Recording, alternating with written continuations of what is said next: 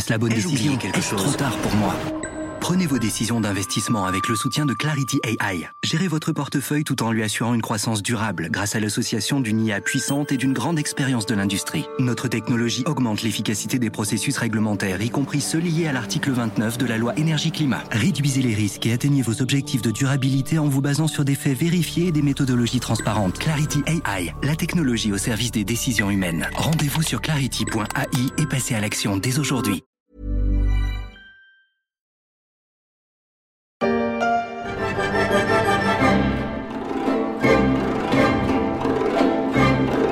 11 décembre 2001. Ce n'est pas le nouvel an chinois, mais à Pékin, il y a comme un air de fête. Après de longues négociations, la Chine fait son entrée dans l'OMC, l'Organisation mondiale du commerce.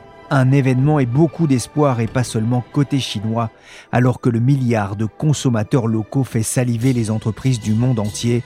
20 ans après, le vernis se craquelle sur fond de tension entre l'Occident et la Chine.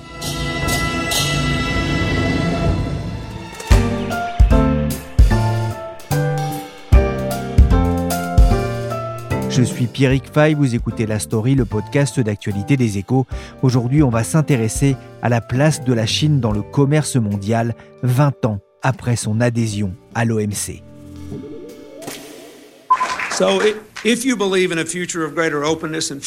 Si vous croyez en un avenir plus ouvert et plus libre pour le peuple chinois, vous devriez être favorable à cet accord. Si vous croyez en un avenir de plus grande prospérité pour le peuple américain, vous devriez certainement être favorable à cet accord. Si vous croyez en un avenir de paix et de sécurité pour l'Asie et le monde, vous devriez être favorable à cet accord. C'est la bonne chose à faire. C'est une opportunité historique et une profonde responsabilité américaine. Nous sommes le 8 mars 2000, le président américain Bill Clinton conclut un discours de près de 30 minutes dans lequel il justifie son choix d'accorder à Pékin un statut de partenaire commercial permanent des États-Unis. L'un des derniers verrous de l'entrée de la Chine dans l'OMC vient de sauter. C'est bon pour nos fermiers, nos entreprises manufacturières et nos investisseurs, plaide alors le président américain. C'était il y a 20 ans. Depuis, la Chine est devenue l'un des moteurs du commerce mondial. Mais le pays a-t-il tenu ses promesses, ses engagements? L'Europe et les États-Unis ont-ils eu raison d'accueillir la fabrique du monde au sein de l'Organisation mondiale du commerce? Bonjour Richard Rio. Bonjour Pierrick. Vous êtes enquêteur aux échos. Avant de faire le bilan de ces 20 ans chinois à l'OMC, peut-on d'abord rappeler quel est le rôle de l'OMC créé en 1995 C'est vrai que l'OMC a été créé euh, cette année-là, en 1995. Et elle a succédé au GATT, ça veut dire General Agreement on Tariff and Trade. Pourquoi? Parce que le GATT régissait principalement le commerce des marchandises. L'OMC, elle, a des compétences beaucoup plus élargies puisqu'elle couvre aussi le commerce des services et la propriété intellectuelle. La naissance de l'OMC a également ouvert la voie à de nouvelles procédures de règlement des différends, avec la création de son fameux ORD, organe de règlement des différends. Ces missions Bien évidemment, c'est de faciliter le commerce international, de veiller à ce que les accords conclus soient bien respectés et d'arbitrer les conflits. À sa naissance, euh, cet organe de règlement des différends avait pour but d'arbitrer des conflits commerciaux entre différents États, généralement entre deux États. Lors d'un différend, trois juges sont chargés de l'enquête, ils vérifient euh, les arguments des uns et des autres et leur jugement peut faire l'objet d'un appel, comme au tribunal, si l'une des parties estime que cet arbitrage qui a été rendu ne lui convient pas. Donc il y a en quelque sorte un deuxième jugement qui confortera le premier ou pas. Mais pourquoi est-ce que la Chine n'y était pas? Alors, il faut savoir que la Chine, au départ, était membre du GATT jusqu'en 1950, c'est-à-dire un an après la prise de pouvoir par les communistes de Mao Tse-tung, qui ont décidé de se retirer du système commercial international. Il faut attendre le milieu des années 80 pour observer un retour, puisque dans le courant des années 1970, l'Empire du Milieu avait entrepris sous Deng Xiaoping une transition vers une économie plus libérale. Et donc le 10 juillet 19 1986, Pékin a exprimé le désir de reprendre son siège au GATT, mais vu que les discussions ont pris une quinzaine d'années et qu'entre-temps le GATT avait été remplacé par l'OMC, la Chine a fini par rentrer à l'OMC en 2001. Le 11 décembre 2001, même pour être exact, la Chine a fait son entrée dans l'OMC. Ça a été une longue marche pour y revenir? Tout à fait, Pierrick. Euh, il a fallu à peu près une quinzaine d'années de négociations avec les États-Unis, avec l'Union européenne, qui étaient deux grands blocs commerciaux à l'époque. Ils étaient bien conscients de l'émergence d'un futur géant, c'est-à-dire la Chine, et ils ont voulu prendre toutes les précautions nécessaires pour éviter d'être envahis de produits chinois qui auraient pu menacer leur économie. Donc ça a pris la forme d'engagement chinois d'abaisser plus que les autres leurs droits de douane à l'importation. Hein. Ils ont été obligés de les ramener de 30% à 10%. Il y a eu aussi des dispositions spéciales telles que des mesures de sauvegarde que pouvaient prendre les pays occidentaux, que ce soit l'Union européenne, l'Allemagne, la France, l'Italie, voire même les États-Unis, s'ils faisaient face à une invasion de produits chinois à bas prix. Donc ils pouvaient rétorquer, répliquer par des hausses de tarifs pour diminuer ces flux d'importation. Pourquoi est-ce que les pays occidentaux ont décidé de finir d'ouvrir leurs portes à, la Chine communiste? Ben, En fait, c'est surtout qu'ils voulaient s'ouvrir les portes du marché chinois, un marché, rendez-vous compte, Pierrick, de plus d'un milliard de consommateurs. Il y a de quoi créer des attentes et des opportunités. Qui résisterait d'ailleurs à ces opportunités de nouvelles exportations de produits vers la Chine, qui à l'époque était en plein développement? Les multinationales étaient très en faveur de cette ouverture du marché chinois. Elles y voyaient la possibilité d'accroître leur chiffre d'affaires, leur business. Personne n'a résisté à la tentation.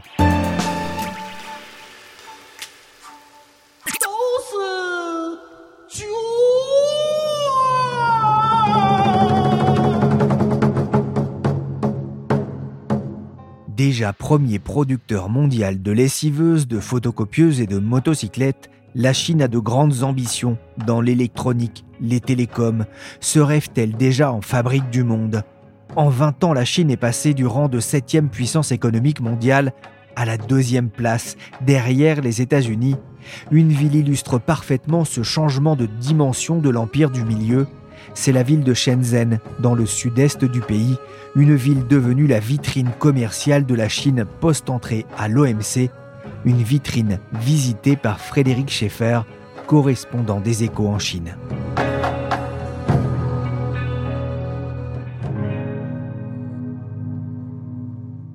Shenzhen, c'est la première ville exportatrice euh, de Chine. Et ça, c'est un trophée qu'elle affiche euh, tous les ans depuis une trentaine d'années, c'est-à-dire même avant l'adhésion euh, de la Chine à l'OMC. Quand on est à Shenzhen, on est quand même au cœur de l'usine du monde, au cœur du Made in China. Shenzhen et, tout le bassin industriel euh, qu'il y a autour dans la, province euh, du Guangdong qui est en face de Hong Kong, c'est plus d'un quart des exportations euh, chinoises. Et il faut se souvenir qu'en fait, il y, a, il y a 40 ans, c'était un ancien village de pêcheurs qui est devenu depuis une, énorme mégapole de 20 millions d'habitants, qui est toujours en ébullition, en construction permanente et toujours en train de s'agrandir. Shenzhen a connu vraiment un développement fulgurant puisque la ville affiche une croissance euh, annuelle euh, en moyenne de plus de 20% au cours des 40 euh, dernières années. Et l'adhésion de la Chine à l'OMC, ça a donné un coup de fouet supplémentaire à ce bassin industriel qui est tourné vers l'exportation et ça a véritablement permis à la Chine de s'intégrer à la mondialisation. Oui, certains parlent même d'un miracle de Shenzhen. Comment est-ce que vous l'expliquez? Il y a essentiellement trois éléments qui ont été déterminants. Il faut se souvenir que Shenzhen a bénéficié des réformes euh, qui étaient inédites en Chine en faveur euh, de l'ouverture. Shenzhen, c'est la première zone économique spéciale euh, de Chine qui a été créée en 1980, donc au moment où Deng Xiaoping lançait ses politiques d'ouverture et de réforme. Et donc c'est vraiment la vitrine libérale de la Chine communiste. Shenzhen, c'est vraiment la ville laboratoire. C'est une ville qui enchaîne les premières. C'est là où il y a eu la première vente aux enchères de terrain. C'est là où il y a eu le premier McDonald's. C'est là où il y a eu les premiers parcs à thème. C'est aussi là où il y a eu la première bourse en 1990. Un autre élément important, c'est les nombreuses politiques qui ont été destinées à attirer les, les capitaux étrangers. Et ça a marché car de nombreuses industries européennes et mondiales se sont installées ici pour profiter à l'époque d'un coût de la main-d'œuvre qui était très bon marché. Enfin, un élément qui a été euh, aussi déterminant, c'est la proximité avec Hong Kong et avec la place financière internationale de Hong Kong.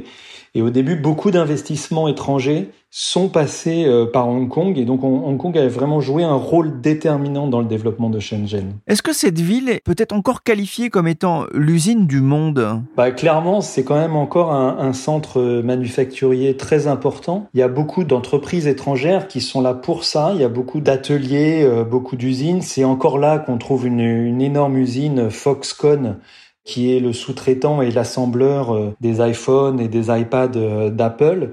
Bien sûr, alors cette usine du monde, elle a fortement évolué.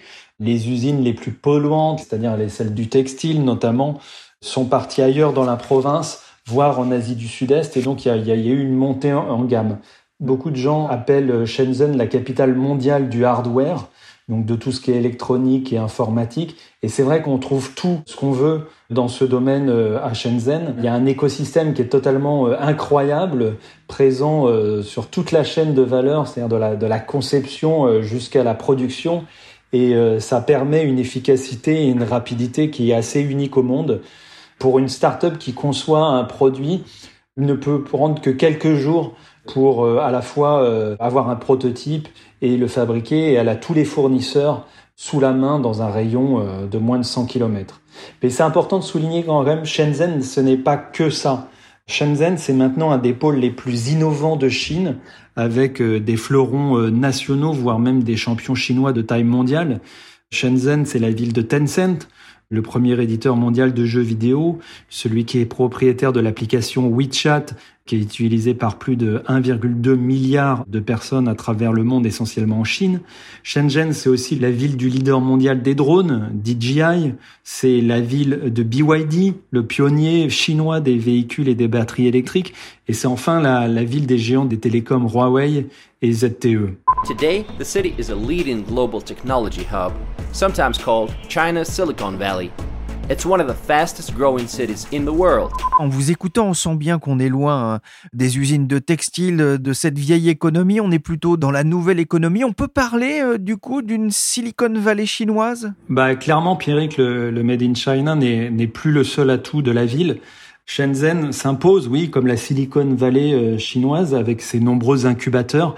Shenzhen, c'est plus de 14 000 entreprises high-tech dans la ville. C'est plus de la moitié des dépôts chinois de brevets internationaux et plus d'un tiers du PIB de la ville maintenant, c'est généré par la haute technologie. Donc il y a les fleurons dont on a parlé, les Tencent, les BYD. Et ce qui est intéressant de noter, c'est qu'en fait, ils viennent tous d'une culture apparue à Shenzhen à la fin des années 90. On l'appelle la culture Shanghai. Et en fait, l'innovation à Shenzhen est d'abord née dans tous ces petits ateliers clandestins qui gravitaient comme ça un peu dans l'usine du monde et où étaient copiés les, les téléphones mobiles. Alors à l'époque, c'était les Nokia, les Motorola. Ils copiaient tous ces appareils, ces produits électroniques dans le but d'en créer de nouveaux à moindre prix. Et certaines personnes que je rencontrais là-bas veulent quand même souligner à quel point il y avait eu une, une vitesse à laquelle on était passé du finalement du copy in Shenzhen au Made in Shenzhen et maintenant on se dirige vers du Create in Shenzhen. Ça veut dire que la bête San Francisco, la vraie Silicon Valley, doit se méfier? Oui, elle doit se méfier. L'objectif c'est clairement de rivaliser avec euh, la Silicon euh, Valley américaine, mais c'est encore un objectif et euh, il y a encore beaucoup de chemin avant de l'atteindre. Et c'est vrai qu'à l'heure où la Chine prône l'autosuffisance technologique, bah, Pékin accélère dans ce domaine. Il a notamment annoncé il y a quelques temps un énorme projet visant à développer et à accélérer l'innovation dans le delta de la rivière euh, des Perles. C'est le projet dit de Greater Bay Area qui passe notamment par des grands travaux d'infrastructure. Mais si Shenzhen n'est plus seulement la capitale du hardware, comme je disais, il y a encore beaucoup de chemin avant de rivaliser avec euh, la Silicon Valley. Et parmi les défis que Shenzhen doit relever, c'est notamment celui de continuer à attirer les talents. Parce que Shenzhen, on l'a dit, il y a 40 ans, c'était un village de pêcheurs. Donc Shenzhen, c'est une ville de migrants. Et c'est une ville qui est devenue très chère. Les prix de l'immobilier est un vrai problème. Et euh, elle va devoir, cette ville, quand même, se réinventer pour continuer à, à attirer les ingénieurs, à attirer les informaticiens, sachant que contrairement à la Californie, il n'y a pas d'université de premier plan dans la ville. 20 ans après, la Chine est devenue la deuxième puissance économique du monde. Son image de copycat s'est étiolée avec la montée en puissance d'entreprises en pointe sur les brevets, la technologie ou le commerce, comme Huawei, TikTok, Tencent ou encore Alibaba, pour n'en citer que quelques-unes. Mais pour entrer à l'OMC, Pékin avait dû prendre des engagements. Au cours des deux dernières décennies, la Chine a pleinement rempli ses engagements lors de son accession, a participé activement aux travaux de l'OMC et a grandement contribué au maintien du système commercial multilatéral. On entend dans cette vidéo de CGTN, la télé officielle chinoise en français, que la Chine a pleinement rempli ses engagements est-ce que c'est vraiment le cas, Richard Rio? En tout cas, c'est ce qu'elle dit. Après, il faut rentrer dans le détail. Sur le plan stricto sensu des règles de l'OMC, la Chine s'est toujours conformée aux décisions qui ont été prises par l'institution. Je m'explique. À chaque fois qu'il y a eu un différent avec la Chine, et qu'elle a été condamnée, elle s'est pliée aux décisions de l'Organisation mondiale du commerce. Néanmoins, dans certains cas, elle n'a pas appliqué à la lettre le protocole d'adhésion. Ce fut notamment le cas en ce qui concerne l'importation de pièces automobiles, où elle a continué au début de son entrée à l'OMC d'appliquer des droits de douane de 25%, alors qu'elle devait les ramener à 10%. Donc l'Union européenne, le Canada et les États-Unis l'ont attaquée à l'OMC, et elle a été condamnée pour cela quelques années plus tard. Malheureusement, c'était trop tard puisque les équipementiers automobiles, au lieu d'importer des pièces pour monter les voitures en Chine, eh bien, ils se sont installés en Chine. Donc, la Chine avait gagné. Donc, elle a joué sur le temps, sur les délais de décision de cet organe de règlement des différends dont j'ai parlé tout à l'heure. On l'a entendu tout à l'heure, hein. en mars 2000, le président Bill Clinton disait que l'entrée de la Chine dans l'OMC allait favoriser l'emploi chez nous, rééquilibrer notre balance commerciale avec la Chine. Pour l'emploi, on peut toujours discuter, mais pour la balance commerciale, ça a été un, véritable désaveu? C'est vrai que l'on observe des chiffres alarmants. en 20 ans, ni les États-Unis, ni l'Union européenne n'ont rééquilibré leur balance commerciale avec la Chine. Euh, leur balance commerciale n'a pas cessé de se dégrader. Sur un plan global, oui, la Chine a importé plus de marchandises, mais elle en a exporté plus aussi. Tant et si bien qu'au milieu des années 2000, ses excédents commerciaux atteignaient, tenez-vous bien, 10% de son PIB, du jamais vu. Même l'Allemagne fait moins bien. Par la suite, ces excédents ont été ramenés à 1%, puisque la Chine s'est mise à consommer, qu'elle a importé un peu plus de produits. Mais ce ne sont pas les Américains ni les Européens qui en ont profité le plus de cette ouverture du marché chinois. On se pose forcément la question, est-ce que la Chine joue avec les mêmes règles que l'Europe ou, les États-Unis? Ben, Malheureusement non, la Chine ne joue pas les mêmes règles. Quand on a décidé de faire rentrer la Chine dans l'OMC en 2001, les États-Unis et l'Union européenne pensaient qu'elle allait évoluer vers un système de capitalisme de marché tel que pratiqué par les États-Unis et l'Union européenne. Ça a été un peu le cas au début. Euh, la Chine a fait des réformes de son économie pour se diriger vers une économie de marché de plus en plus. Donc, ils étaient plutôt contents sur ce point-là. Sauf que, entre-temps, il y a eu la crise financière de 2008 et les dirigeants chinois se sont dit ben, le système capitaliste n'est peut-être pas aussi bon que ça, nous allons développer notre propre système. Et c'est à partir de ces années-là que l'on a assisté à un retournement de situation et où les entreprises d'État ont pris de plus en plus d'importance dans l'économie chinoise. Leur poids a été multiplié par deux, c'est-à-dire que euh, à la fin des années 2000, 2010, on était à 10% du poids des entreprises d'État dans l'économie chinoise, on est passé à 30%. Donc, c'est vrai qu'au début, la Chine s'est orientée vers cette économie de marché, mais elle a rapidement tourné vers un capitalisme d'État. Ça veut dire quoi? Ça veut dire qu'il y a des entreprises qui sont tenues par le Parti communiste chinois et qui pratiquent des politiques de subvention plutôt opaques, peu transparentes, ce qui contredit les règles euh, en tant que telles de l'OMC. D'ailleurs, le dernier rapport de l'OMC sur la politique commerciale de la Chine est assez édifiant. On y lit que les politiques industrielles chinoises faussent les règles du jeu, il y a une limitation d'accès au marché chinois, une restriction à l'investissement, des subventions massives qui entraînent des surcapacités de production persistantes, c'est notamment le cas dans l'acier.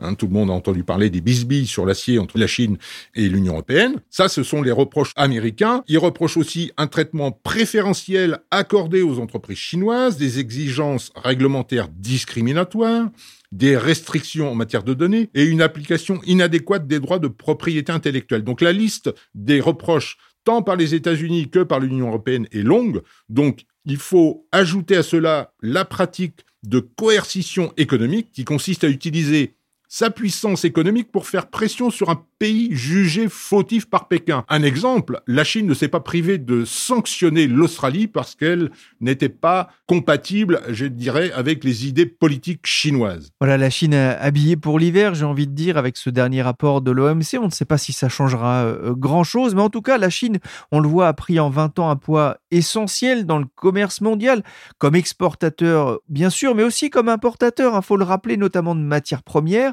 Mais est-ce que son impact ne se mesure pas aussi ailleurs sur l'inflation et les salaires, par exemple? Alors c'est vrai, Pierrick, que la Chine est devenue en 2020, hein, d'après les derniers chiffres, c'est le premier pays exportateur au monde et c'est le deuxième pays importateur derrière les États-Unis.